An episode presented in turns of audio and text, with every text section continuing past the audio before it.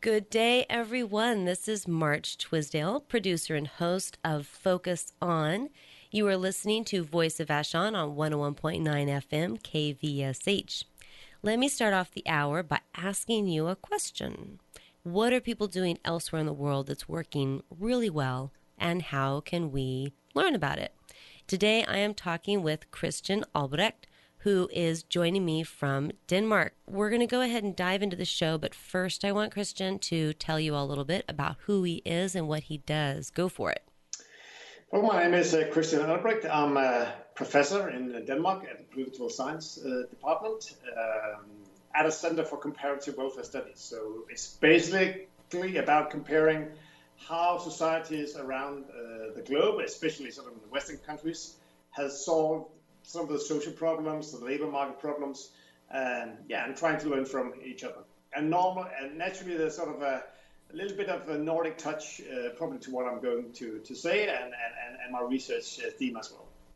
So, for someone who is young, because the younger generation is so super important, um, is someone who finds this interview interesting um, would they be looking in the direction of like sociology or cultural anthropology, or what what realm of academia is this coming from?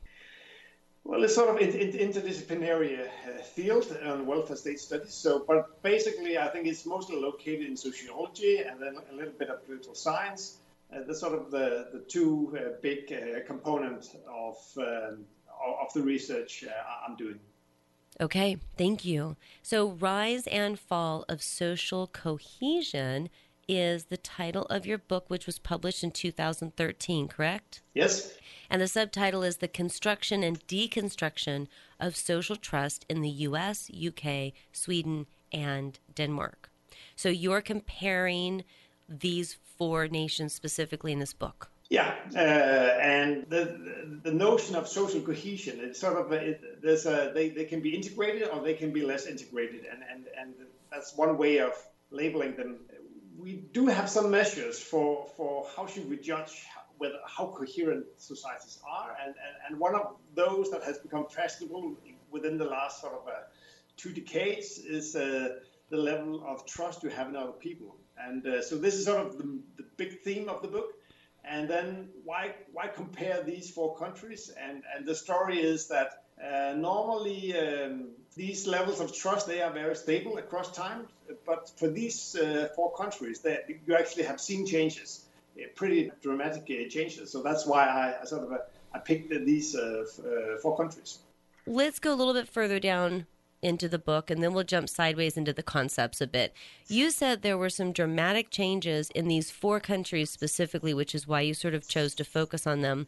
Yeah. So so the Danish case and and uh, also the Swedish case is um, a case of uh, rising trust uh, in these countries. So people, there's simply more people saying that one of our measures is we ask people, do you think other people can be trusted, or do you think that you can be too, too careful?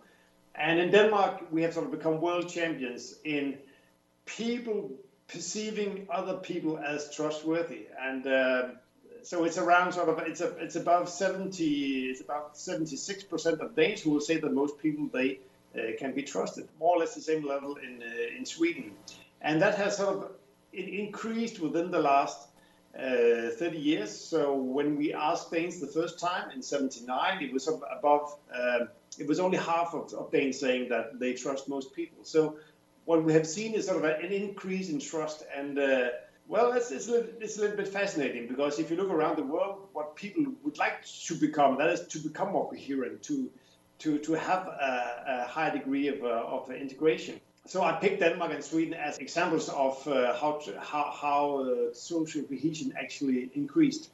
Given that Denmark has had that um, first place happiness thing, was that they do internationally, like you know, who are the happiest people in the world or something? And I think for three yeah. years in a row, the Danes were. So that's interesting too. And now it's moved over to like maybe Norway, but still that that happiness you know, um, what do you call it? Trophy is like floating around the northern Scandinavian yeah. countries. Yeah, naturally things they go they go together. Especially happiness and trust is, is strongly interrelated. So people who who, who trust people, uh, other people, uh, or at least that, that, that they perceive other people as, as trustworthy, they are also much more inclined to say that they are happy. So it's a so somehow they're interlinked, and it is uh, sort of part of the puzzle. What is actually going on in these Nordic countries mm-hmm.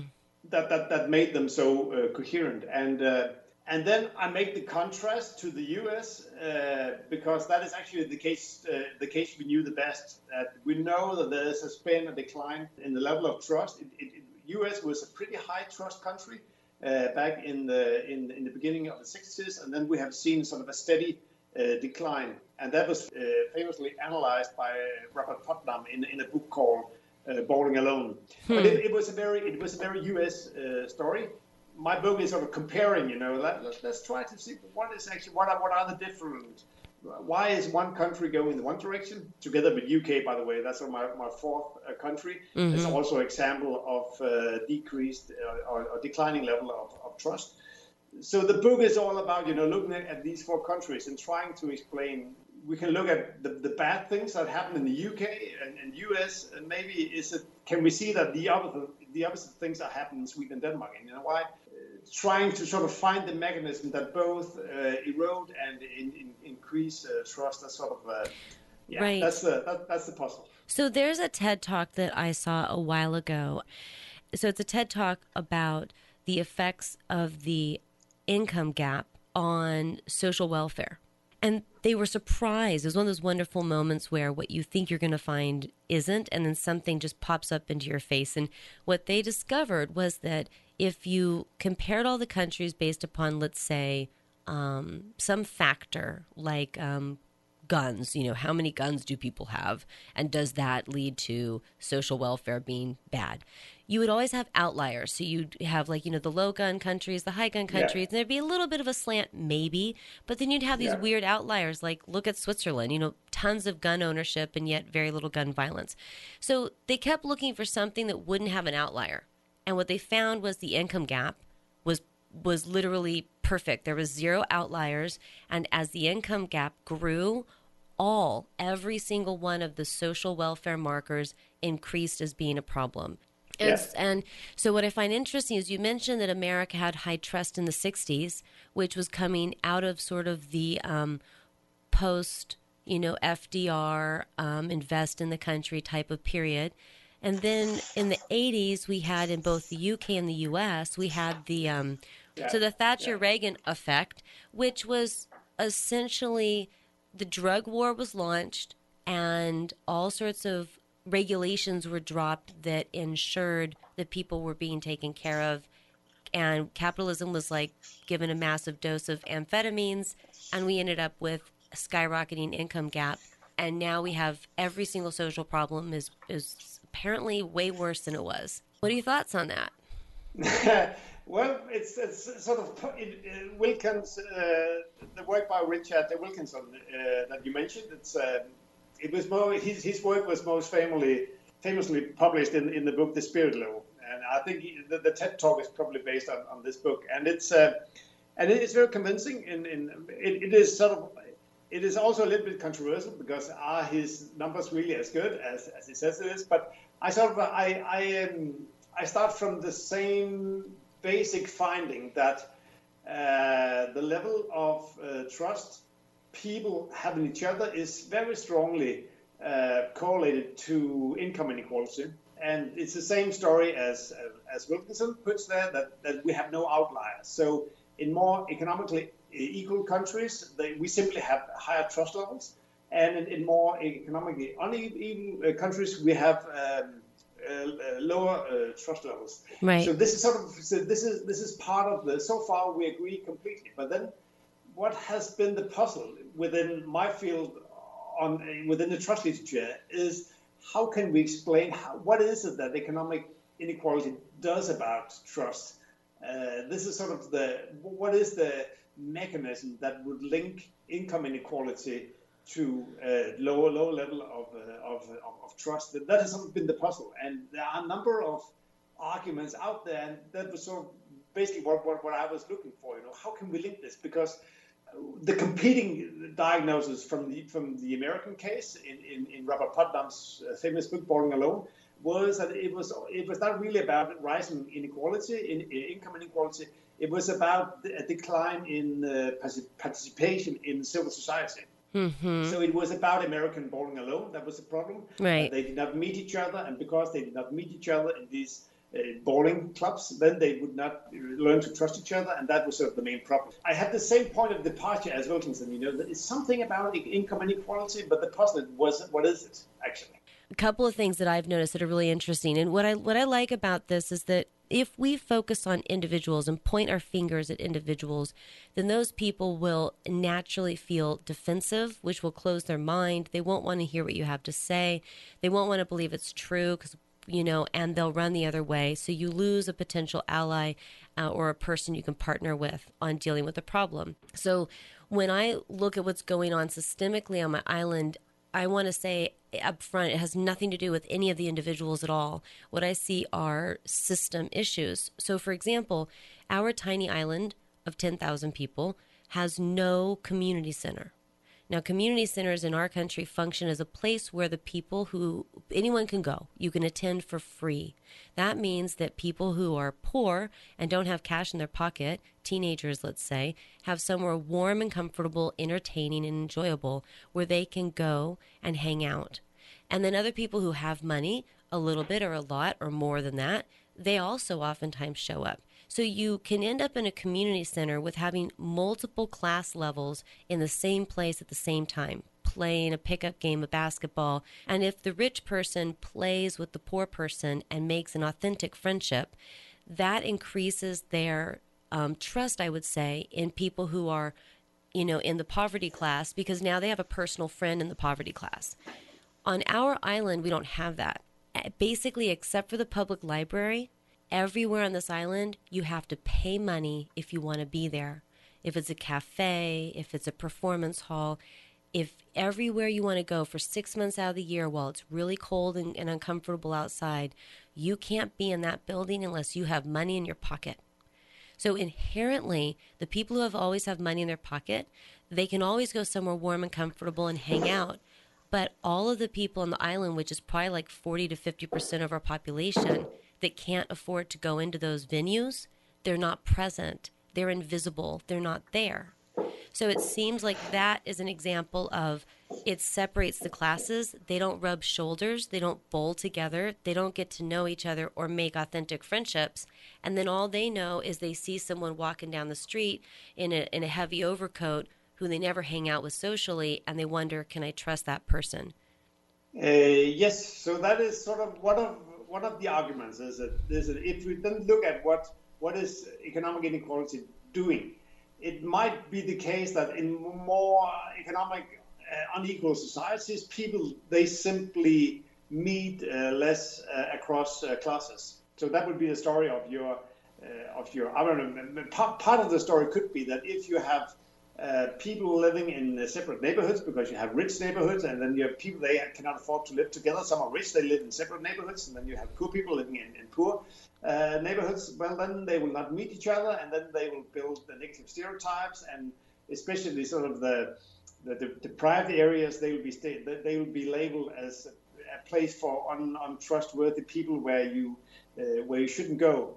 This is one of the, the, the, the theories that it is actually about experiences and there is something to it because if you look into uh, the Nordic countries and you try to explain the puzzle, why is trust level so high? You could point to the fact that people they meet each other much more. They they meet each other in social societies, and they also meet each other more across classes. Partly because the class differences they are smaller, so people they live more together, and uh, especially in the sort of the primary and secondary uh, schools. They are called people schools. So and and and things are changing now, but it, it used to be the case or above uh, 90 around 70 80 90 percent it's a little bit it used to be higher up to 90 percent um, use these uh, people schools where people they were actually mixed so it's one of the big theories that you maybe it's it's, it's a matter of uh, actual exchanges and, and friendship across uh, classes. but um, it, it's, it's not my explanation, but it's, it's it's one of the big ones out there. so, what is your explanation, or do you think that there's not? Do you think it's going to be multiple explanations making up different slices of the pie? Well, I have one of my my specific contributions was that. Uh, like um, the title of the book is called the social construction so it's about you know maybe maybe these images we have about our fellow citizens or, members of societies maybe they are not so strongly uh, related to actually actual uh, experiences. And we know that from the data that being divorced or being uh, um, having been robbed uh, or been exposed to a burglary or something like that is, actually it's, it doesn't seem to have a big impact on on uh, on trust levels. If you ask people afterwards whether most people can be trusted, it seems to us that these experiences, they are not that important. So it could be the case that maybe uh, we should look for more into how people are constructed uh, in our imagination. You know, so so who. Uh, uh, and and their mass media uh, is important, and especially the perception of uh, to which classes do most of your fellow citizens belong. So, so I want to get right back to what you were going to say, but you mentioned media. One of the things that happened to me as a child, I was born in 72, so I was becoming cognitively aware in the 80s.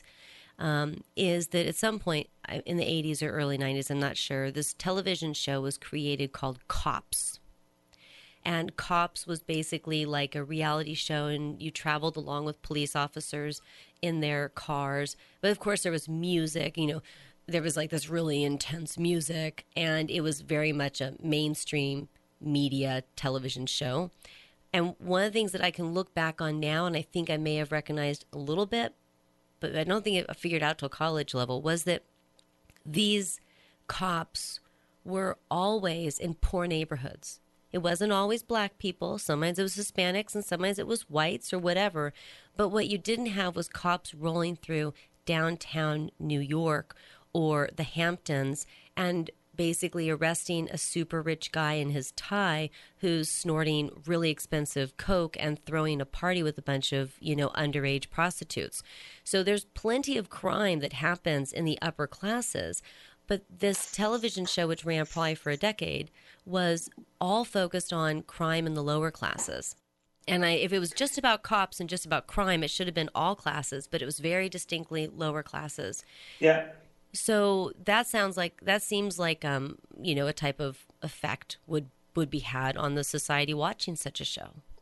Yeah, I, I think, and that's what I'm looking into because then it is not so much about what is the actually crime level. Because if you look at into crime levels, they are not strongly correlated to trust levels. So it's not so much about the level of crime; it's more so the imagined level of crime. Right. We also know that even though you know the crime levels, they might actually uh, fall, uh, but it's difficult to register crime levels. But, but at the same time, the perceived level of crime uh, rate might increase. So it's, it's, it's, it's, it's more about, you know, how people are constructed. And I think my sort of mm, one of the main contribution is that if you are right, and I think you're right, that untrustworthy people, they are at the low end. Uh, there you have the criminals, and there you have um, those people could worry, worry about. Then what we tried to do in the survey was to ask people, uh, how do you think your society look like? Simply asking, what size do you think uh, those at the bottom of society, they make up of overall society?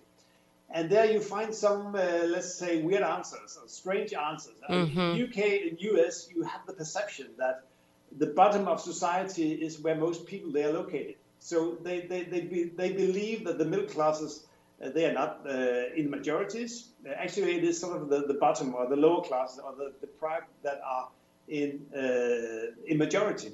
So if, when, you, when we ask people, do you think most people can be trusted? Then these Americans and these uh, uh, Britons, they might tell us no, because when they think about most people, they think about poor and deprived people in, in, in bad neighborhoods. Um, so that could actually make a big difference. And if you and, and if you ask Danes and Swedes, uh, how do you think uh, your society look like, and you know what are sort of the the, the, the proportions, then uh, Danes, they are world champions in believing that they live in a middle class society.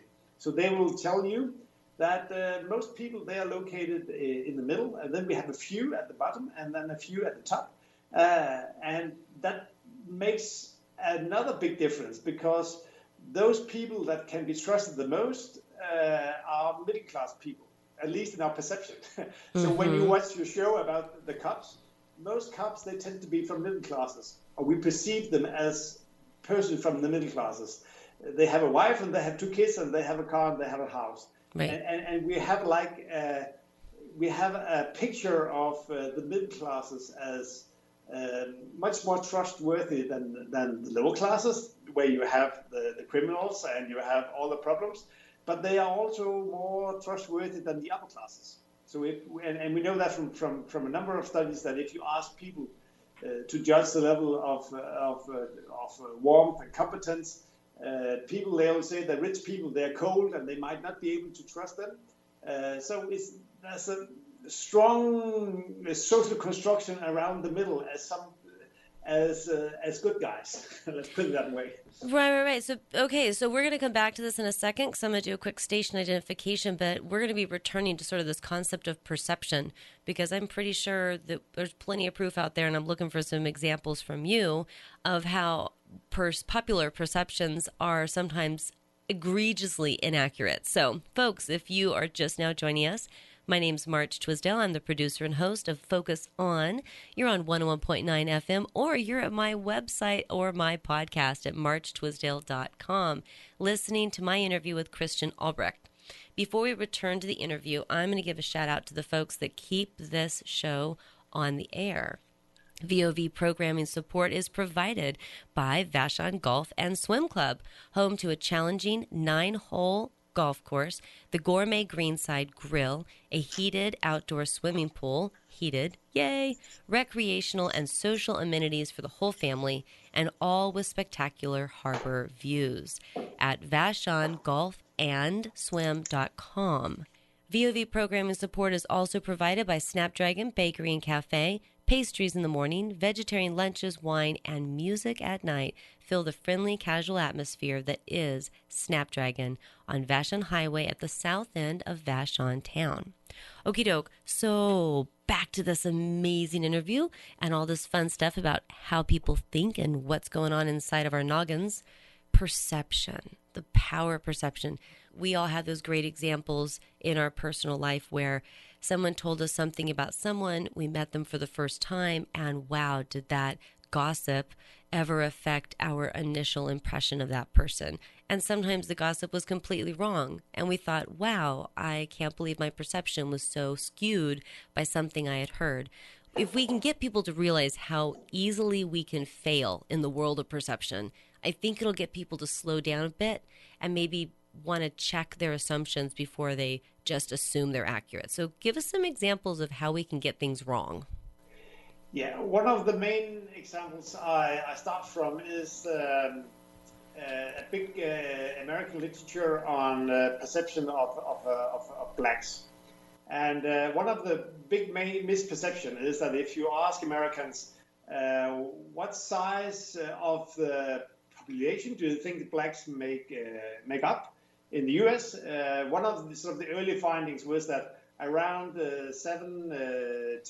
uh, percent uh, was sort of uh, the, the, the, the, normal guess Americans would would say. And in, in, fact, in reality, is that it's down to 12.7 percent of, of the of the American uh, public.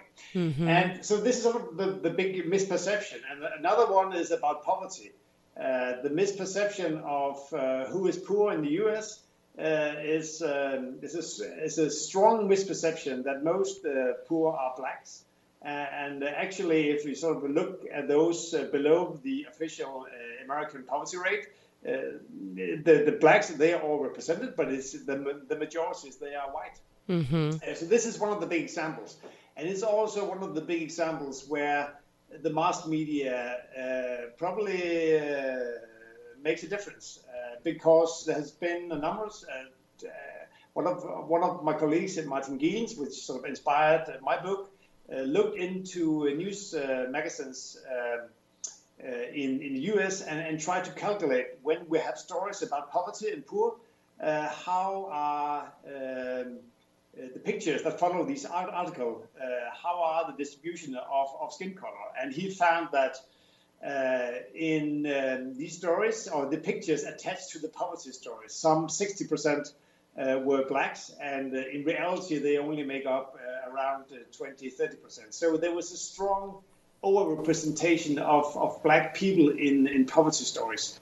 Our perception around race and equality in the US just seems to be inaccurate. Yes.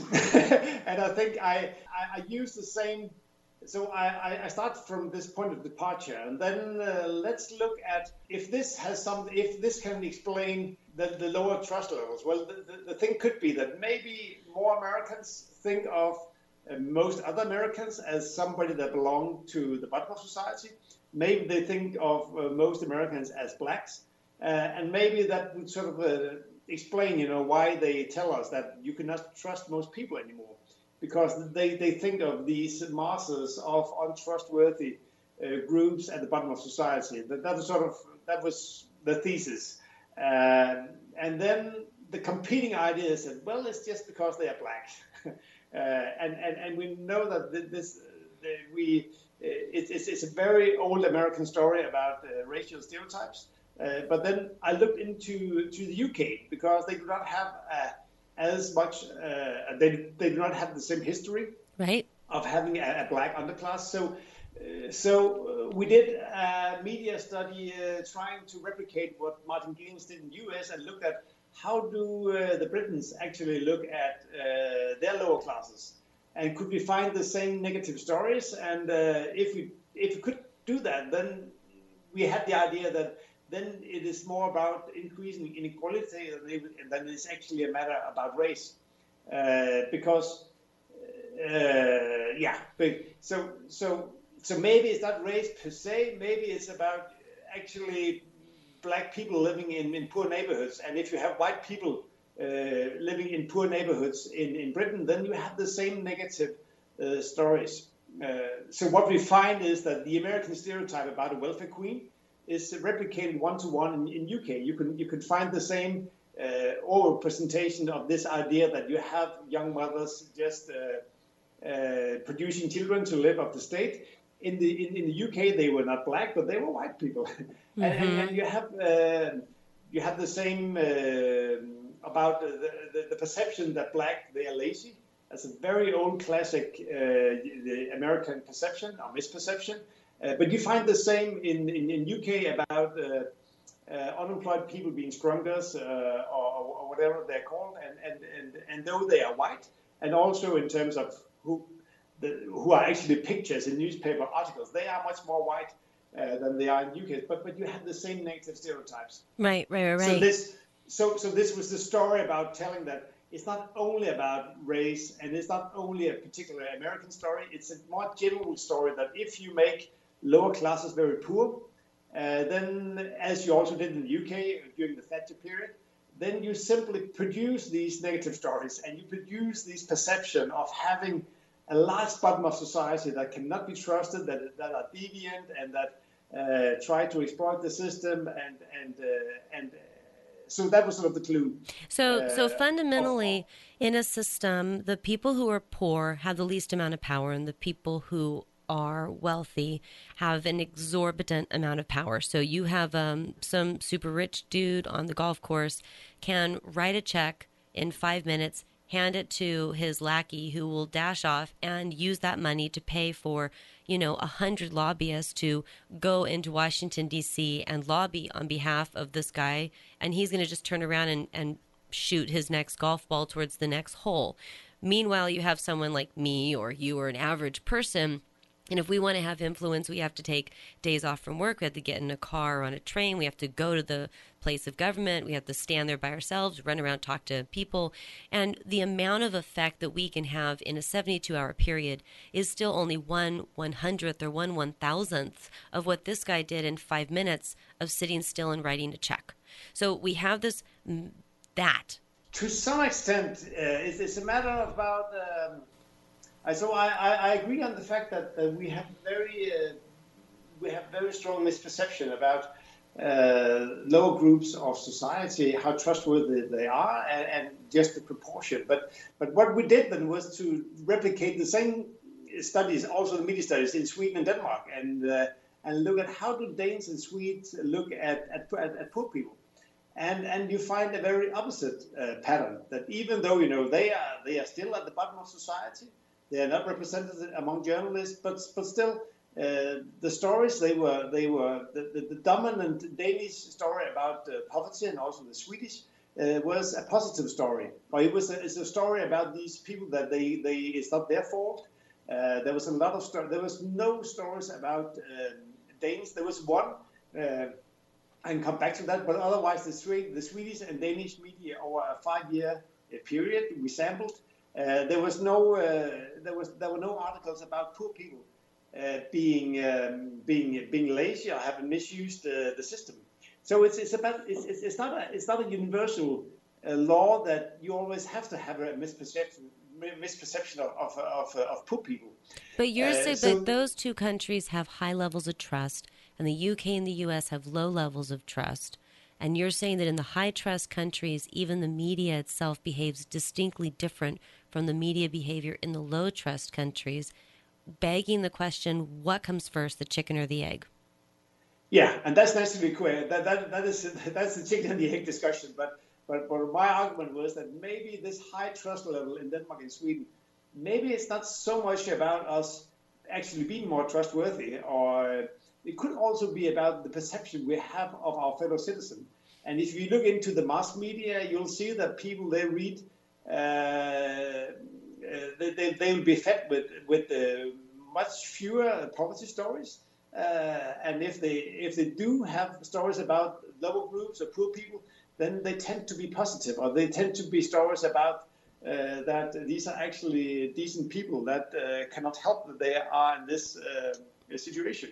The Danes and the Swedes, they do not have this image of the bottom being untrustworthy and somebody that you should be afraid of, and and therefore you don't have the same uh, they are not. We are not as alert as Americans. Uh, just it's, it's, also it's about you know leaving your kid on on a uh, on the sidewalk uh, when you go into a right. shop or something like that. One of the most famous examples. Why that that days they would do this because they do not imagine that that they have a group of fellow citizens that are totally deviant and that cannot be trusted, and therefore you have to be careful all the time. Right. Let me be clear about that because I'm not sure my American audience will understand. So in Denmark, folks, um, what's really popular are these actually these huge um, strollers. I don't know exactly what they're called, but they're like the ones we would have used back in the 50s, these giant things.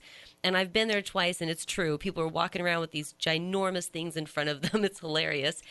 They'll just park these giant strollers with their baby, you know, three month old baby, whatever, fast asleep or whatever, usually covered in lots of blankets so they're warm regardless of the weather. And they'll go into the cafe and leave these giant strollers like sitting right outside the cafe while they go in and they do what they need to do or whatever and come back and make sure baby's okay every once in a while. Whereas I think most people are just cringing right now if you're an American listener, the idea of even getting, you know, a few feet away from your kid, um, much less leaving them outside of the building. So I just wanted to be clear that that, that was this little this thing that was being mentioned.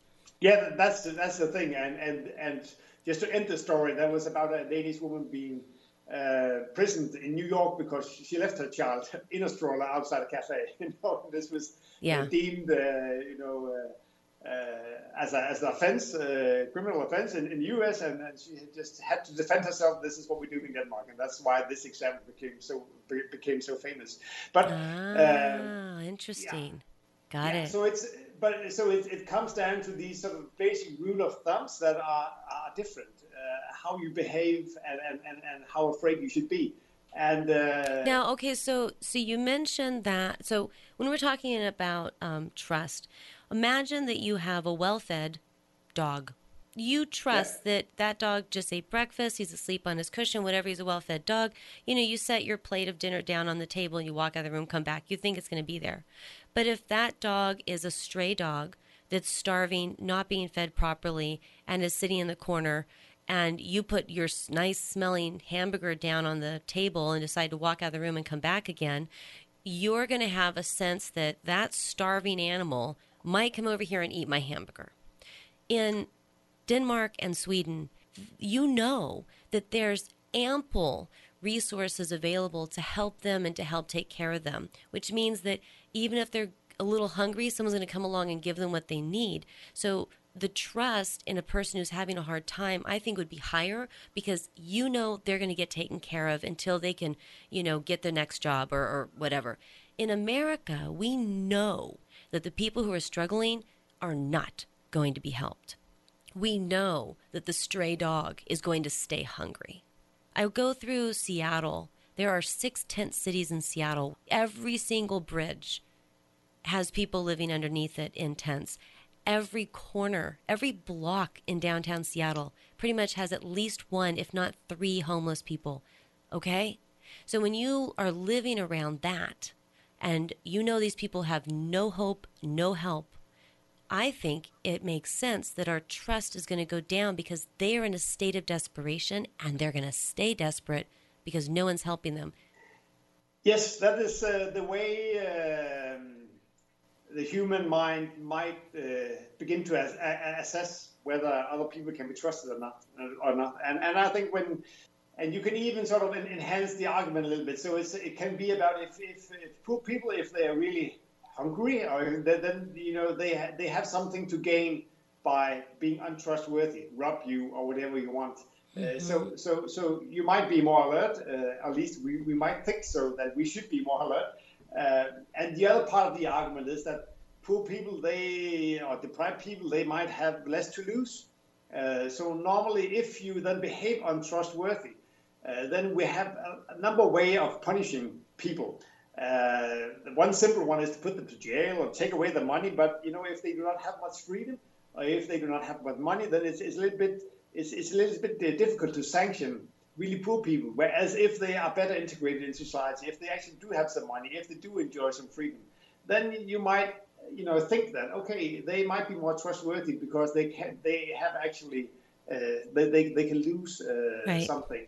Right. And, and normally, uh, so it's, it's very easy to understand in terms of you know uh, you, you can you can you lose your freedom or you can lose money but but normally sort of from a sociological perspective the normal way that we control each other is by reputation so um, if you think that somebody have uh, done something wrong to you or, or behaved untrustworthy then you let other people know that this is not a trustworthy person. You know, never never go shop again in this shop because you know uh, they they they cannot be trusted. Mm-hmm. And, uh, and and the problem is that if you are poor and deprived uh, person, then you might also think that they have very little reputation to lose, because if you go tell somebody, you know, that you should not uh, trust this guy, and then they'll tell him, but I didn't trust him anyway, or uh, so so so it, it so the idea is that the, the more uh, loosely attached some persons are to mainstream society, the the, the, the, the harder it is to punish people or to sanction them if they behave untrustworthy, or at least we might think so, and therefore it might sort of enter our assessment about should I be alert here or can I simply just trust people around me? Well, I'm going to um, go ahead and remind folks who they're listening to again, real quick, and then we're going to come back and I want to have you talk a little bit about how this is playing in with nationalism um, and that's a really important topic in the world today. So, and also immigration. So, folks, you are listening to Focus On. My name is March Twisdale, producer and host of the show, and I'm interviewing Christian Albrekt, who is an author who lives in Denmark. Uh, the book that we are talking about is The Rise and Fall of Social Cohesion. If you missed the start of the show, you can go to my website, marchtwisdale.com but right now, I want to remind everyone that Voice of Vashon is kept alive and on the air by the generous support of our sponsors, including Vashon Adventures, home of Vashon Water Sports, and Vashon e Bike offers eco friendly adventures on land and in the water. Ride electric bikes, paddle kayaks or paddle boards, and camp at Maury Island Marine Park. Learn more at vashonadventures.com. VOB programming support is also provided by the Recess Lab, Vashon's favorite place to hang out, literally. The bouldering wall is open with classes, open climb, and shoe rentals. Drop ins are welcome at 17641 Vashon Highway Southwest or call 206 434 5261. Okay, so Christian, we've got about a quarter of the show left. Let's talk a little bit about how nationalism is being impacted by these varying factors and also um, what's going on with the ultimate I don't know who you are, which is um, global immigration. People don't even speak the same language. This is some intense stuff. What can you share? Well, it's it's uh, I continue sort of in, in, in the same uh, line of reasoning, I think my point of departure is that nationalism is also a perception. It is the perception that those uh, inhabitants that happen to live within a given state border think that they share something culturally or th- that they belong to a common community. So it's also about perceptions. For instance, Danes, you know, people say, yes, I feel Danish and I, am not German, but and there's more than just citizen, uh, citizenship too. They'll think that we do share something. But the thing is that, you know, Danes, they are, or Americans or Canadians, they are a very, very diverse group. Uh, and therefore what they share is more that that what they imagine they share than what they actually share. so, that, so, so, that's that's one, one of my point of departure. So it, it's also a perception. Uh, it's uh, what, what is sometimes called imagined communities uh, by Benedict Anderson, a famous old book uh, called that you know nationalism is about fame is, is about imagined uh, communities mm-hmm. and um, and then it's, it's, it's, the same story you know what what do we imagine what is the boundary of to some extent the nation states form the boundaries of what we've been talking about as a, your, your fellow citizen and, and, and most people. But, but when you ask uh, citizens these questions, they, they'll think about do I trust most other Americans? Do I trust most other Danes? So we still have the nation state forming uh, the boundaries, which also include some kind of, uh, of, of, nationalism or the idea that, uh, that that, that, that, that we share something. Do people actually uh, think that? I mean, like like literally, uh, you have like tests or results or whatever that show that that people will literally think they have a higher trust level of a person who's on one side of a border compared to another. Yes, yeah, yeah, we do that. We do have a number of uh, where we ask people, do you trust uh, people with another nationality, uh, and do you trust most people? And you see that those people who uh, tell us that that those people who have a rule of thumb telling us that you can trust most people, they are also more inclined to trust people from a different, uh, with a different nationality yeah. or different religion. But they have lower trust in them, but they are still more inclined to trust them. So right. to some extent, you do have, uh, like it's in Sweden and Denmark, it's, it's, it's, everything is not glorious and everything, but it is a little bit of an advantage that people they tend to have a general rule of thumb saying you can trust most people. So when you get migrants into the country, we trust them less, but still you do have a rule of thumb saying, well, maybe they can be trusted. Whereas in low trust societies, which the US has become, right. not, not very low, but somewhat low, and also in the UK, somewhat low then you tend you have this general rule of thumb, and then when you meet somebody with a different religion or a different nationality, you might sort of it might enhance you know that feeling. You know, you can really never trust these people, and uh, or you, you you should really be careful now. Sort of uh, uh, so so.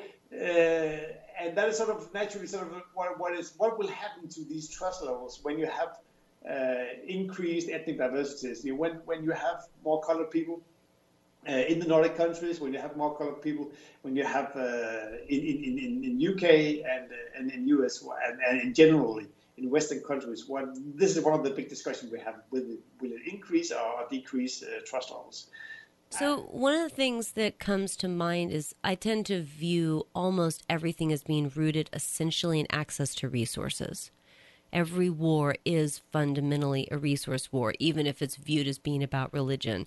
So this is just a personal perception. And I'm wondering because I grew up in what I call the Sesame Street era.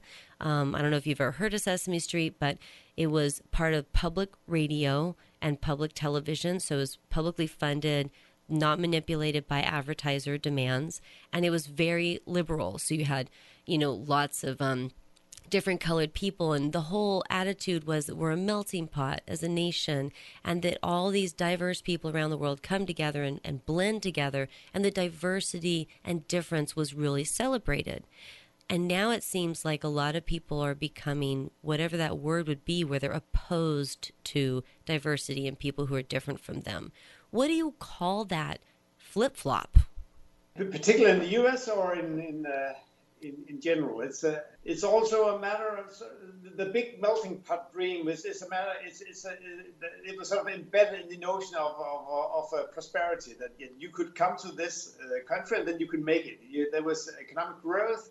There was upward mobility, even though you started at the bottom, but then you could turn middle classes. And so, if you look into the American dream, it was, it was very much a dream about getting a car, getting some uh, house uh, in suburbia, and and and, and uh, and, and, and you have this idea about mobility. And so if you have migrants, they were just, you know, uh, entered into the game and they had the same rules and there was enough for everybody. And right. now you're in, in, in, the opposite position that people, they do not feel that they are in a mobile society. They, they feel they are stuck uh, in working classes or, or below. Right. Uh, and just if you enter migrants into this game, it would just uh, turn worse because then the, they, they will they will not be mobile either and you just increase the competition at the bottom of society. Right. Yeah. So it's, it's partly about resource, but it was also even though uh, the Americans they probably um, exaggerated the, the level of mobility. There was mobility, but it was not that big, you know. And, and but they celebrated the big story. So, but you had the perception of mobility at least, right, and, right. And, and now you have lost the perception of of of, uh, of mobility. Then they're looking sideways, and all they see is their fellow people as competition. Yeah, and and and therefore uh, you do not want to enter more migrants into the in, into the into the equation. And, right. uh, and whereas in, in, the northern in the northern Europe and Scandinavia, it's, it's a little bit of a different story because you don't have this feeling that there's no mobility. You don't have this feeling that uh, there's not enough for everybody. But then you have the feeling that it's a small country and you want to maintain what you think is so good uh, and it was never, uh, it, when we had success, we have at least the perception that it was a pretty uh, homogeneous society. The once we had the golden age where, where this amazing society was built, and this is sort of, this is the narrative. So the big thing is, you know, the big puzzle is that, you know, can we continue this path uh, with a more diverse society? And that's one of the big puzzles that that that sort of that is in the, the Nordic debate at the moment. Right, and of course, all of this is impacted simply by the increase in population on the planet. You know, just in general, everyone's feeling pressed up against the wall, it seems like. Yes, in some countries, and a little bit not not so much in Norway and Sweden. That's pretty empty countries. You still the, the, the, density, the population density, density is, is, still very very low. Yeah, so but it's not could... easy to live there. It's a bunch of you know snow. right. It's a bunch of snow, yes, but it's just like in the northern part of Canada. It's, yeah. it's not that easy to live, but there's enough there's enough room at least. Or it's like but, Wyoming but, or North Dakota. There's not a lot of people there, but there's a reason there's not a lot of people there. I mean, you yeah, know. Yeah. So, hmm. Yeah. So, so hot topic right now, migration, big one. We've also got climate change you know, affecting people. I just I interviewed someone about a year and a half ago. She told me that one out of every five humans alive on the planet today is currently on the move. Yeah, maybe that's a little. Yeah, maybe it's one out of seven. It's, it's, it's another estimate, mm-hmm. uh, and uh, still a lot so of people. it's a lot of people, and uh, if we, um, because what we see across border, the border crossing across nation states it's only it's, it's, it's the only part of it. Uh, the biggest part is actually internal migration. Mm. So it's about the Chinese uh, moving to the big cities. There's also India, but it's also a lot about disasters. Uh, right. people they move uh, due to disasters, and and so the future looks a little bit like the, the, push for migration will increase uh, simply due to climate changes. Right. Because there will be regions where it is it can be flooded. It can it can simply be too hot and when you look at this, it's uh, it's a little bit difficult to because it used to be we used to have a distinction between migration and asylum seekers, migrants and, and, asylum seekers. So right. if you were asylum seekers, then you were personally, uh, due to your political uh, statements or, or, religion, you you uh, you uh, you could not uh, live in this uh, country. Right. And we could tell migrants, you know, that there's a, there's a stop on migration here. You're not allowed to come in if it's only about economics, improving your economic uh, possibilities, uh, we do not accept you. You need to have this uh, refugee status. But now things is changing because now people they are coming and tell them, but I cannot live in this environment anymore. And then it's Right. not as easily to tell, say to them, well, it's not our fault because it is our fault. it is sort of a, it is changes imposed by us that makes these environments unlivable, and therefore it's um, changed the boundaries between what is an, an asylum seeker and what is a, a migrant. Some of the Western countries they have sort of they have told that they will in in the Paris uh, climate agreement they they agreed that you could have climate uh, refugees, and, and that was meant for uh, small countries in the Pacific that were simply flooded. Then, Right. then, then they then they'll tell that if your country is underwater, then you have the right to asylum in, in, in one of these other countries. Yeah, but it's Um, it's there's so- so much more going on, and you know, Syria, the war in Syria was preceded by I think it was three or four years of intense drought, which caused all sorts of problems. It's literally like all their farming communities, everyone had to just give up and move to the cities. They weren't surviving. So, you know, instability, lack of trust, like you were talking about, lack of social cohesion. I feel like I almost feel a sense of relief because it was in the late 80s that my mother was studying environmental studies and getting her degree at the University of Sacramento. And I was in my teens and I was listening, paying attention, and, and learning from her. So I have known and had a strong scientific understanding of the aspect of global warming, climate change since I was 15 years old. That was 30 years ago. And I've been sitting around for 30 years having this sense of anxiety because everyone knew there was this lingering possibility that if we united as a species and changed our way of doing things, that we could actually prevent catastrophic climate collapse mm-hmm. but we didn't. So for 30 years, I've been having this anxiety because it was still this option that wasn't being taken by society. And that's very distressing. This last year, when the hurricanes wiped out Puerto Rico, when the fires burned through the Pacific Northwest, we breathed smoke almost all summer. I had three weeks that were free from having smoke in the air. California, you know, how many people died there? I have actually a sense of relief. We're not going to stop it. That desire to wish everyone would just get smart and change, that isn't going to happen. And it shifted in my brain. And I started thinking, okay, well, this is reality. How do I deal?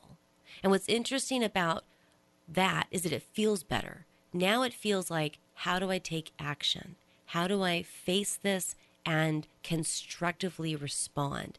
That's empowering. I, as an individual, feel like I'm going to make choices instead of sitting around hoping 6 billion other people will decide to make choices with me. So, my question for you is what are the when it comes to the fabric of society and increasing the social cohesion so we're stronger and more united as we deal with these problems, what is it that a person can do that can help to strengthen their local community? Oh well, that's a difficult one. it's uh, Sorry. in, in, in terms of climate changes. I think no, I mean in terms of of like you said, social cohesion. what Yeah, is it we can do tomorrow at Yeah, lunch? you know, what can we do yeah. tonight? What can we do? Yeah, it's when if you have the idea that I will strengthen social cohesion in this society, then it's a little it's a little it's a little bit more tricky because uh, the standard political science finding is that it's very very hard to get out of uh, low trust uh, equilibriums we, we call them that. If, if you are in a low trust society it's, it's very very difficult to get out of it because uh, you have and, and, and, and the same about high trust societies that if you are in a high trust society it tends to be stable. And and, and, and one of the the big explanation is simply that that that that uh, these rule of of, uh, of thumb that, that we get we, we get them from our parents. That it, it, it, it comes down to some basic uh, uh, when my kids they ask me can i go play uh, with somebody after school at their house? And i'll tell them yes just go even though i do not know the mother and father. Then my child this is uh, apparently you can trust most people. And my parents rule of thumb is that okay i can go play with uh, with whom i want uh, and if I and if I told them no, you cannot because I'm not so sure, then uh, my child will will sort of uh, uh, get the perception that I, I, I can never be uh, too careful. I, I, need to sort of calculate uh, uh, my risk. So the story is that it's, it's actually it's it's pretty difficult to to get out of these low trust or, or even high trust equilibriums because mm-hmm. people they tend to reproduce uh, whatever uh, they think are the standards. Uh, right. And if you and if you do trust people, then people they sometimes also behave more trustworthy. Right, uh, right, so, right. So if I lend them my car, then they will not uh, destroy my car because I behave trustworthy, and therefore I sort of uh, I, I, put something at risk, and then they, they want to behave nicely, and then they return the car nicely, and then I, I am reinforced in my perception that I can never. And it also worked the other way around. That if you if you think that people they cannot be trusted, then you you behave uh, in this way too. You either lock the door or you tell them that you cannot borrow my car, and then you know people they might start behaving as as they uh, were met right. as, some, as somebody that is not uh, trustworthy, apparently. And yeah. You know, I, I, can just behave as I want because nobody really believes in me.